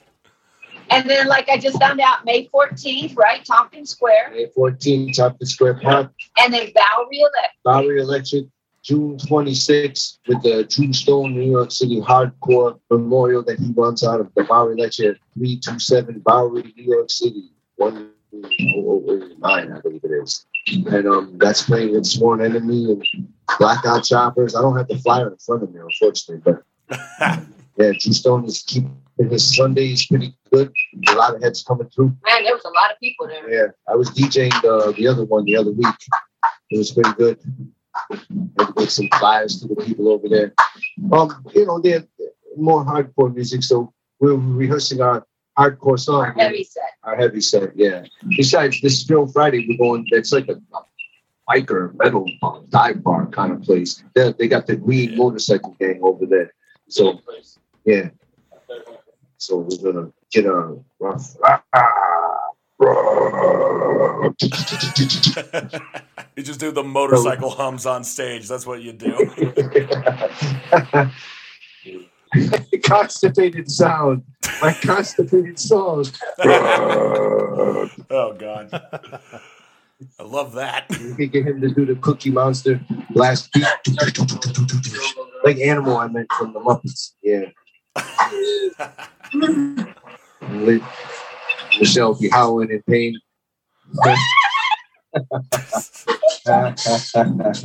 There you go. Bust out the theatrics. All right, you got a couple of shows coming up on your side of the world, but are you doing any traveling? Will you be doing any touring? We look to tour. We're going to move some music over to Grimace Record in May. but we need to hook up with somebody. We were contemplating going up to Boston and to Maine and doing around there first as a practice run, you know. You know some tours we should jump on? Available. That we're here. Have band, we'll travel. Yeah, we're looking to go and do some tours. We're going to do a little run up in Boston in the Northeast probably this year. And but if you know of anyone that would take us, you know, along out there, we're free to go. All right. All right. I'll keep the damn ears open. I don't know much about people in states between here and the East Coast, but I know if you ever make it here, I know about 6 bands off the top of my head that would jump on a bill. Yeah, well, we're going to make our way there. I guess usually we got to get to Denver first and then make our way down from there and then out to Las Vegas and to Cali. That's the way usually people do it. Yep, pretty much. I guess I'll talk to some people in the Denver. Oh, Denver's got some good shit. But our set list is pretty much from the Italian sessions and this new EP called Pandemonium, and where, you know, we got a couple other classics too. We think it sounds better than on the Italian sessions, but, you know, yeah. Probably write some new stuff this upcoming thing before anybody has us traveling. Probably trying to write like a hardcore song, or a punk rock hardcore song, and then we heard something about pizza crust, so we'll have to come up with a new. Oh, here's a topic. Why does the pit smell so bad? All these sweaty bodies, stinking. Wait, just call it a pit World sandwich. War III will come before we can make a silly song like that. It's in the works. Just turn on the news. Nice. Like the Cold War all over again about to happen with the Ukraine over there. So there's a lot of subject material right there we're going to start on. Oh, yeah. Save the sweaty stuff for fans.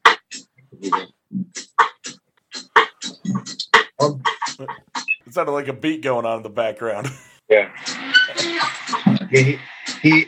His idol is from the Muppets. Animal, remember him? The Muppets? Oh, yeah. I remember him. That's it. Can we get some of your mushrooms? You got some of my questions. I kind of went into this, raw dog in it. You want the mushrooms? Those rooms. Yeah, is there? You were mentioning some of the new stuff that you were writing, or I guess planning to write. Is that all you have on the grounds of new material being written / released? You also said you had like a new EP out. Yep, the new EP is the one called Pandemonium with the 6 songs. Before that, we had the Italian sessions. No, actually, we had some singles like Runaway Rebel and Orgasm and Department of Corrections. And then the Italian sessions before that. And, you know, got to be mild because I'm stretch your mind and put the top in the past. The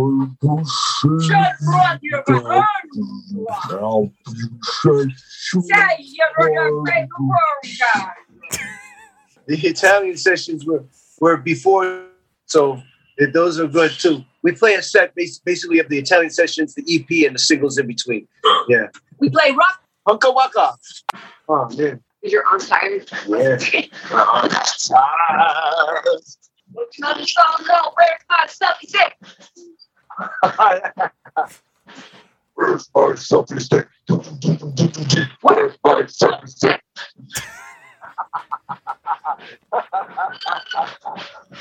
There, you're already getting good ideas.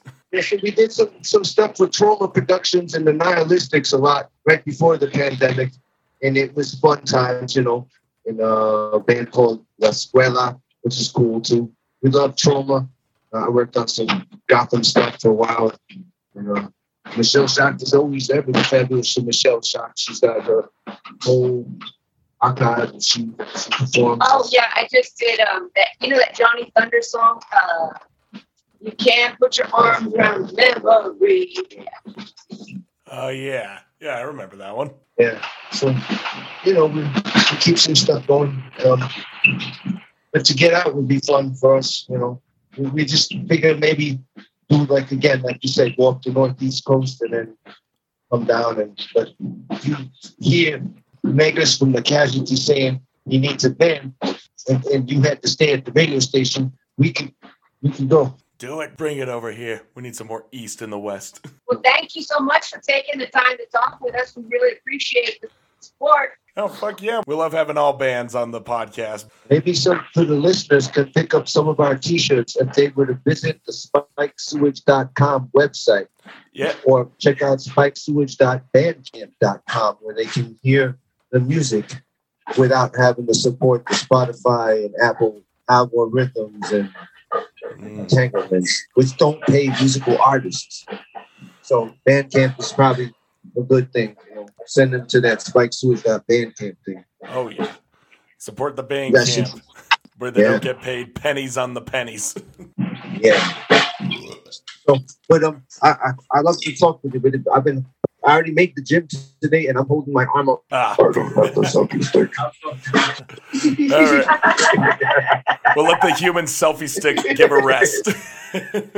Okay, well, you guys, you plugged your website, you plugged your Bandcamp. We're going to plug it at the end of this. We're going to plug all social medias at the end of all this. And yeah, once again, this was Spike Polite and Sewage. Arms like animal. Yeah. Thank you guys for coming on. We love you.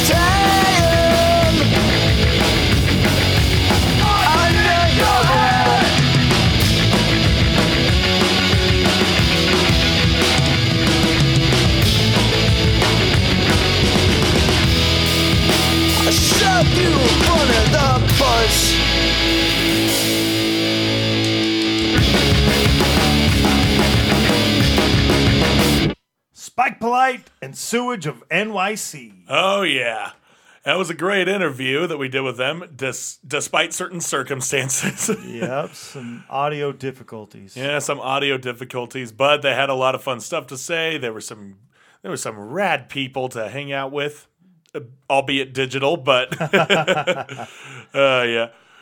That's kind of funny. We were talking more about the shows on this episode than we actually had the interview. Right? Yeah. Yeah, it lasted longer in that section, which is definitely different. Yeah, so it's whatever. Sometimes that'll happen. Again, that track was called Out of the Way. Go check out Pandemonium. Go check out what Spike Polite and Sewage is up to. Eric, let's wrap up the show. What do you got? What do you have? Yeah, what do I have? All right, this actually rolls back to the show. Yeah, I know. Just don't worry. I won't berate it as long as I did previously. But no, this song, if you were at the show, then this is what was playing as we were walking out onto the stage. Now, I never was able to do that. I never was able to have a theme playing as the stage darkened and It just kind of built up the intensity while we walk on the stage, raise our fists and go, "What's up?" and shit like that. I know, it's a teenage dream, but I wanted to do it at least once. And now everyone in the band is like, we got to do that again. And they're throwing ideas out there. Some of them are ridiculous, but I'm going to do them. I'm going to do them. Some of them are cool. Some of them are cool. Some of them are just like, oh, really? I'm not going to spoil anything, but we got one set for what we play with Goat Whore in May. Awesome. Oh, boy, it's going to be funny. Anyway, yeah, the song is by Kari Kimmel. It's the song Cruel Summer, which if you've seen the if you've been watching the show Cobra Kai, this is the song that ends the second season. And it's just a beautiful song of a beautiful scene where, Johnny's just sitting on the beach and he's drinking and he's just realizing that all the efforts he put into making the studio had just been snatched out from under him. So, yeah, along with many others, many other things that have happened in that season and the one prior to that. If you haven't watched the show, I ain't going to spoil it for you, but if you love The Karate Kid, watch that show because it really fixes a lot of the problems that the sequels made. Oh, good. Yeah, it really did. Anyway, my opinion, but this isn't a fucking show review podcast. The song is "Cruel Summer" by Kari Kimmel. Jesus, I can't speak today. I'm gonna shut up. Play the fucking song.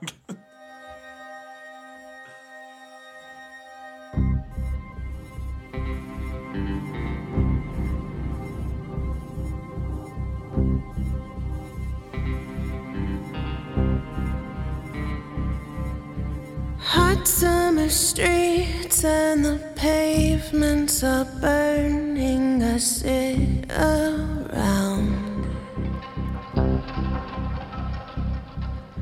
trying to smile, but the air is so heavy and dry. It's a cruel, cruel summer.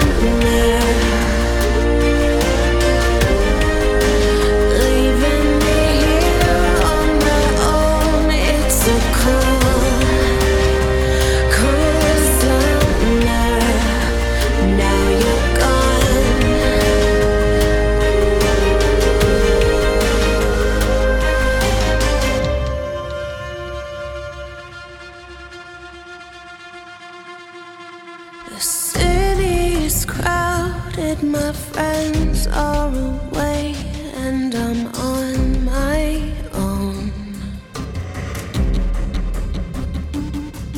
It's too hard to handle, so I got to get up and go. It's a cruel, cruel summer.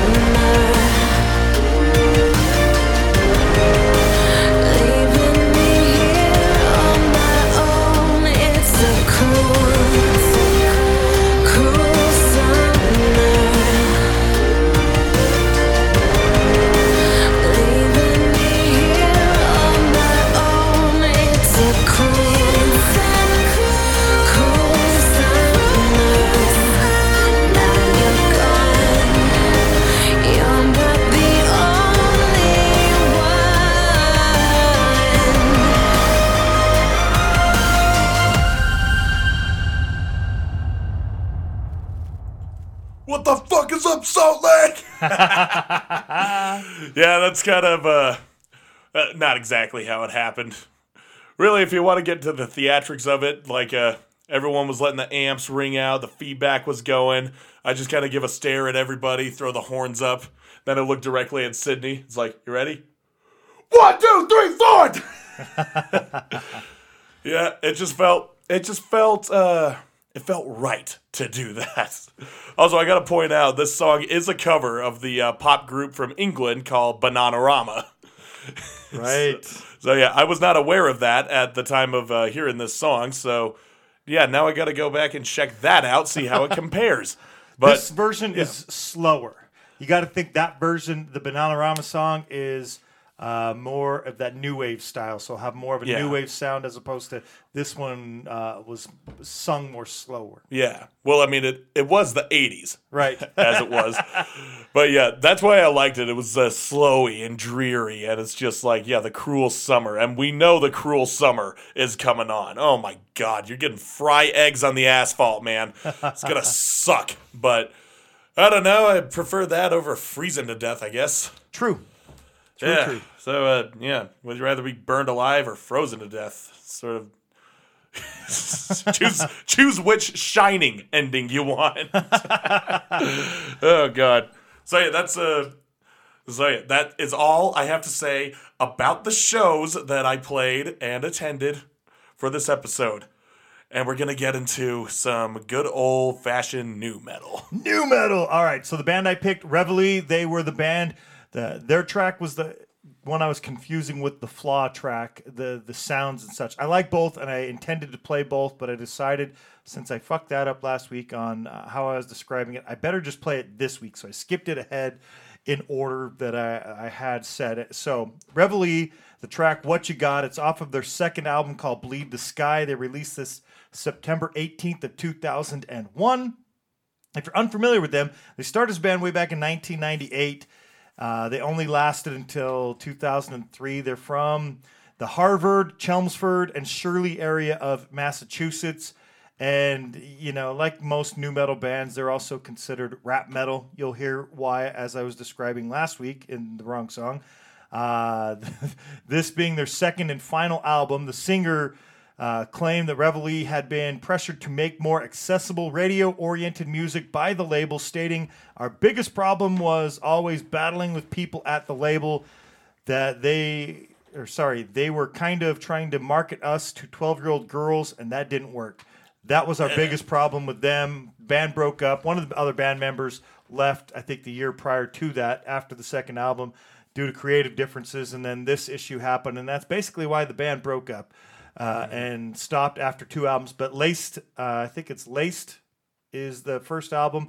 This one, Bleed the Sky, definitely recommend it. I was listening to Bleed the Sky earlier today. It's great.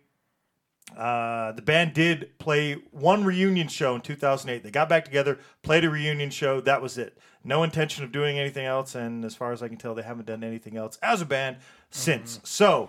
definitely has more of those rap metal elements that I was talking about. So you're definitely going to get some new metal here with Reveille. We're going to wrap up the show. Eric, we'll see what you think. Have you heard of Reveille? I think I asked you last week, but I was a no. You might have. I don't remember. And the answer is, if I did answer, is still no. I have not heard of this band.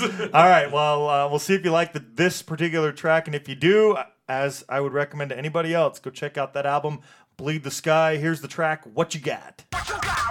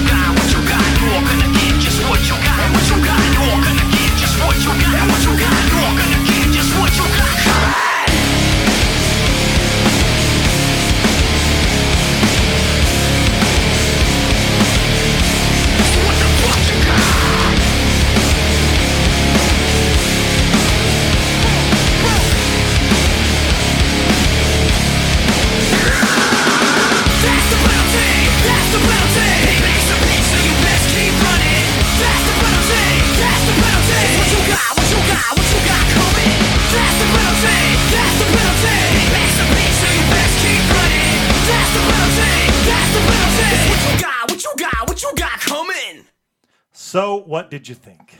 Well, you know the sound that comes to mind when you think of what nu metal is, right? Yep, that's what these guys sound like, in that they do sound closer to Limp Bizkit than any other band in that genre. Right down to the guitar tone. The guitar tone is emulating a bit of that Wes Borland sound. Cool. Yeah. And yeah, the style is just very hardcore rapping flows over some drop D fucking chunky guitars and shit like that. Yeah, that's basically nu metal in a nutshell. But this guy is not annoying as Fred Durst. I definitely recommend go check out if you like this stuff. Anybody out there listening, if you like that kind of music, man, I really dig that album, Bleed the Sky. You should check it out. Reveille is the band. Eric, we're going to wrap up the show. I want to thank Spike Polite and Sewage again for joining us for the interview. It was awesome. Always appreciate the bands taking their time, especially to get to hear their story. And I just I appreciate it. Oh, by the way, I did look up the website. In case you were curious, it is a website. There are links and such that you can click on there. You can listen, bookings, tours. Stuff like that. They check out the band's buttons in the merchandise section below. So merchandise and such. There's more on there than I knew because, like I said, I hadn't been there yet. So go check it out. Go check out Spike Polite, Sewage. Go check out Pandemonium. It's at spikesewage.bandcamp.com. You can go check out Pandemonium there. And, if you're there in New York or the Lower East Side, if you're at a protest or, something else going on out there, you might see Spike Polite and Sewage. Sounds like that's where they are. Eric, you can find the show. We're going to wrap up the episode. And so you can find the show on iTunes, Spotify, Stitcher, YouTube Music, Amazon Music, Player FM, and SLCPunkcast.com. The bands are on Instagram at Pup the Band, at Abe and His Babe, at Wrong Odds, at Scowl40831. At Bouncing Souls NJ, at Spike Polite _Sewage NYC. The show's at SLC Punkcast. Eric, it's your turn. Where can we find you? You can find me on Instagram at scaryuncle _Eric_SLC. That is my personal Instagram. Both of my bands, Anonymous and Heart of Dark, can be found there too, at Anonymous _band official and Heart of Dark 801 SLC, respectively. We are also on Facebook at Anonymous SLC and at heartofdark.slc. And you can find my band's music on Bandcamp at anonymousslc.bandcamp.com or really any other streaming services, but we prefer Bandcamp. Thank you. You can listen to me on my other podcast at Lead Melodies, which is on Instagram and Facebook, respectively speaking, at Lead Melodies _podcast and lead.melodies.podcast.slc. And you can find all that and more at circlepitradio.com.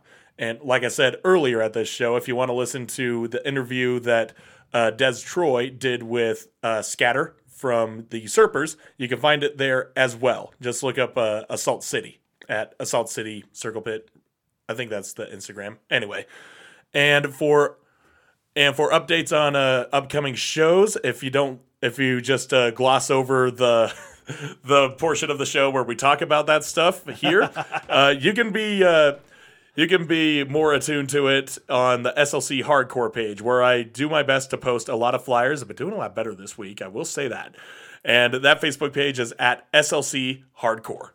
Awesome. You can find the bands on Facebook at Pup the Band, at Abe and His Babe, at Wrong Odds, at Scowl40831, at Bouncing Souls, at Spike NYC Punk Rock. And there is a Spike Polite and Sewage page as well. And the show's at SLC Punkcast. I did say I'd mention those Bad Assets shows. It's Hamtramck is on Friday the 15th. You can see Bad Assets, Keep Away, Consciencia Total from Chicago, and Disturbio Social at that new Dodge Lounge in Hamtramck. Then Bad Assets is going to be in Flint, Michigan, with You Dirty Rat and High Totals and Screw on the 16th. Only a $5 show on that one. Then in Toledo, Ohio, I believe this one is, they'll be with The Old Breed, EKG, Frente Norte, and Rat Trap. If you want to know where the show is, ask a punk. So follow any of those bands, including Bad Assets. And finally, the 30th, and I'll mention these as we get closer as well. Nico's 30th birthday party at the Double Play Saloon in Chicago. You will see Badass that's playing with Substitute Prostitute. I have to giggle every time I say that one. The Ridgelands and Fighting for Scraps. All great bands there. I mean, I've heard the other ones, including Badass that's obviously. I have not heard Substitute Prostitute, but even if their music's not good, they have a great band name. So all good bands there. Eric, any final thoughts before we wrap up the show? Yeah, the show. This is the promo shows. I was like, we need a whole separate episode for shows that are coming up that we'll plug in. Right, we'll have to do like a midweek episode, like a weekend. Here's a weekend update. All right, so why change what seems to be the habit of this episode? I'm gonna plug my show again. Do it. But if you want to find the article that was written on us, our interview, our very abridged history. I mean, we covered a lot of shit, man. You can find that on slugmag.com/localized. And also check out the article that was written on our friends in Your Grave, who we will be playing with. And yeah, just if you want the physical copy, you can find that almost anywhere. Pretty much almost anywhere. I used to deliver for Slug Magazine, as well as written for them. So, again, it's a through-the-looking-glass experience. Oh, man. Anyway, you can find that on slugmag.com. You can find it on a physical copy wherever you go. You can find it at Ace's High Saloon. I will say that. It is there. We'll be playing there. At some point, eventually. We seem to play there a lot. Like I said, our next show, April 15th at Urban Lounge with Suffocator and In Your Grave. It's gonna be so fun. You get to drink, you get to listen to music, and you'll be supporting Kevin Kirk. Awesome. And that is the end goal. We're gonna raise a good amount of money for him in these times of dire straits. He definitely needs it. So, support the community. Come out and rock out. Play the...